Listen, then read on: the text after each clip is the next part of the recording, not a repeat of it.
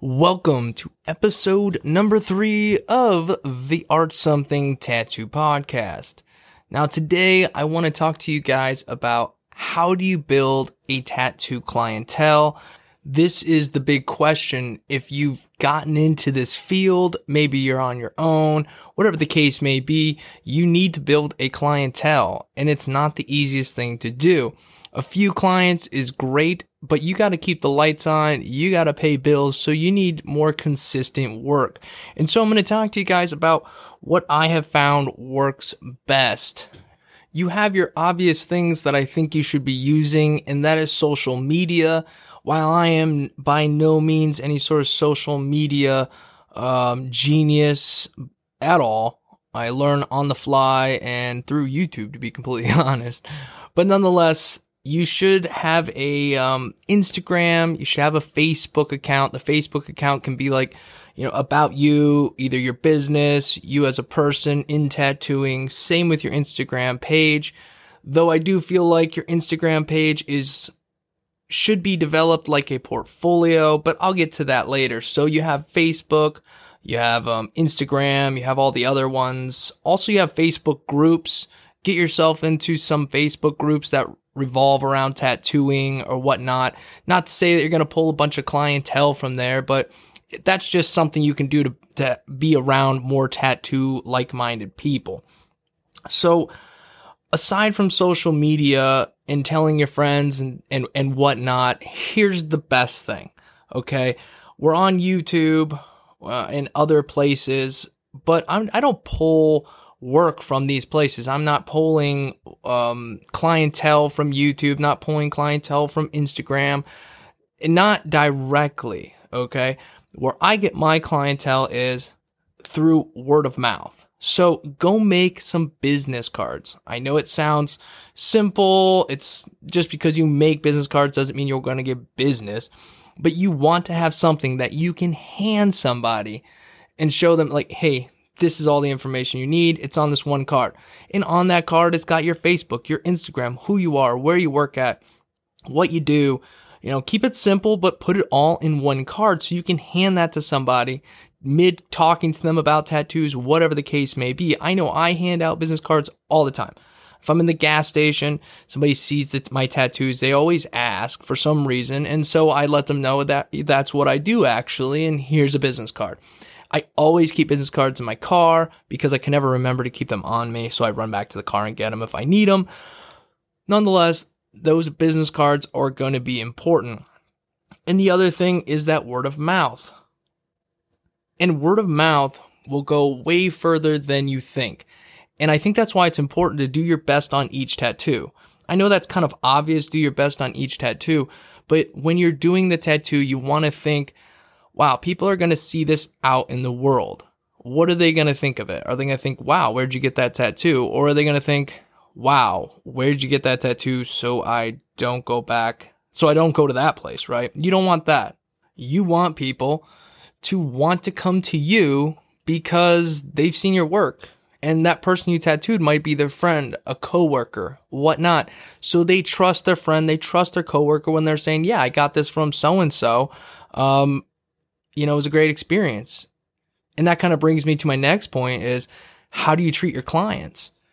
If you're treating them, you know, not nicely or, or, or, you know, they're whining, you're telling them, ah, sit down, calm down, whatever. If you're being rough and gruff with them, believe it or not, you know, that does translate into building a clientele because while that work may be phenomenal, that friend might ask, that person might ask, you know, how was the experience? How, how was this place? You know, and they're going to tell them like, eh, they did great work, but just, you know, just keep your yourself in check you know don't don't piss off the the artist don't do this don't do that if there's a whole lot of don't do's that might not be the best right so you may need to change how you're treating your clients because your clients are the reason you're in business we provide a service so it goes without saying, treat your clients well, and they will in turn treat you well.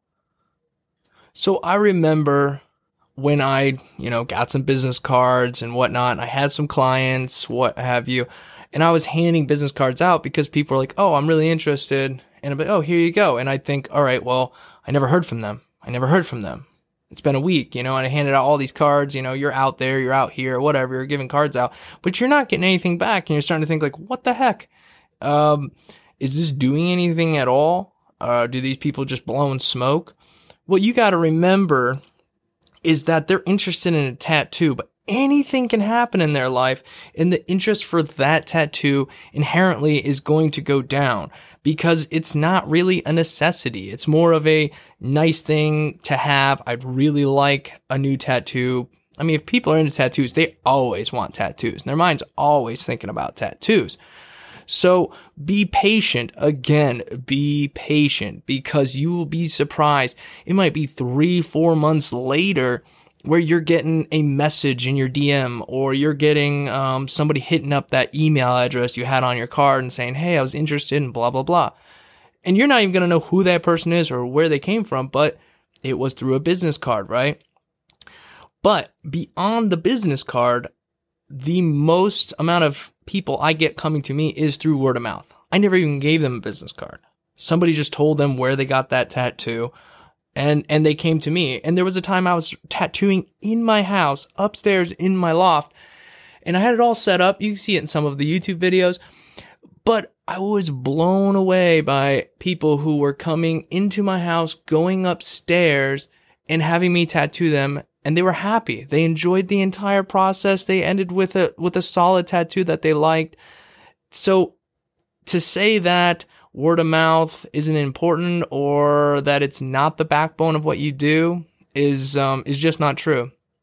Word of mouth and making good tattoos on the skin is where it's all at. And if you do good work and you treat your clients well, you're to have some success.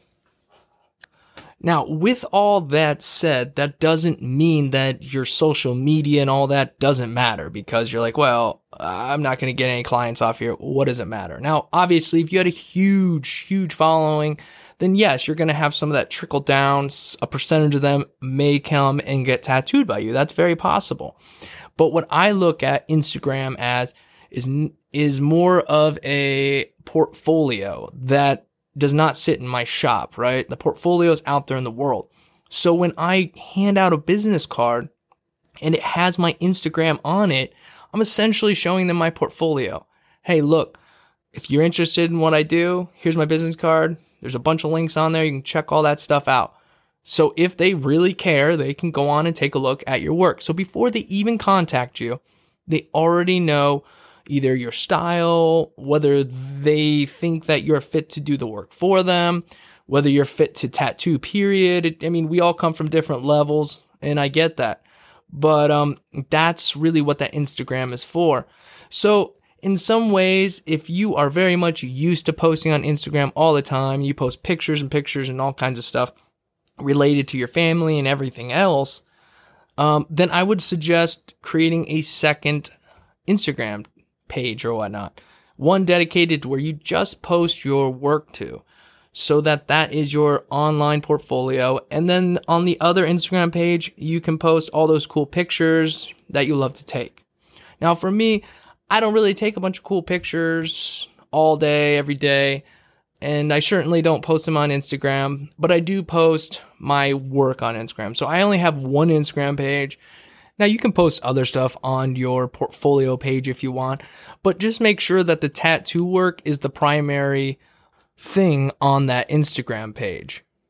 Also, you can't assume that everybody is on Instagram because there's a lot of my clients where I tell them like, "Oh yeah, just go follow me on Instagram." Like, "Well, I don't have an Instagram." Oh, fair enough. But I guarantee plenty of people have Facebook. So you should probably get comfortable posting to Facebook and Instagram. So when you post Instagram, post it to Facebook and treat Facebook a little bit more business like. So people can contact you if they're in their local area. They don't know how to contact you. A lot of times they'll find you on Facebook and they'll contact you there. So it's important to have both Facebook and Instagram. But I'm not going to talk about how to grow an Instagram or grow a Facebook or anything like that because I'm not the person to talk to about that. I don't, I'm not savvy like that. I just post what I post and what happens happens and I learn things along the way, but Nonetheless, Instagram, Facebook portfolio, getting the word out about yourself, business cards, word of mouth, and how you treat your clients. And how you treat your clients can be tricky because sometimes we think or we actually do know best sometimes about the best way to make the tattoo or the best way to apply the tattoo or the best way to take all of the client's ideas and put it into a cohesive tattoo where sometimes the client might not understand that. So they might be thinking like, oh wow, this guy's taking full control. So they're getting a bad vibe.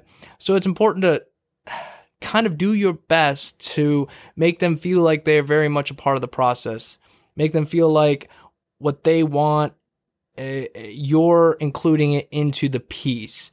And, and it all comes down to how you talk to them, how you make them feel comfortable, make them understand like, yes, I totally understand that. And you know what? I think, I think I'm going to put that here and I'm going to lighten this and we're going to do that. And, and, and don't be alarmed if they're, you know, not all for what you have to say. So you kind of almost have to sell it as well but listen to them. Don't take it so far to where now it's not really what they wanted. Anyhow, I think I'm getting off on a tangent here again, so I'm going to leave it at that. I just want to thank you guys for listening. I hope you enjoyed episode three of the Art Something Tattoo podcast. I try to keep these short, not crazy long. We all got lives to live. Nonetheless, I thank you. Um, go ahead and leave a review below. Subscribe slash follow if you haven't already. And until next time, guys. Peace.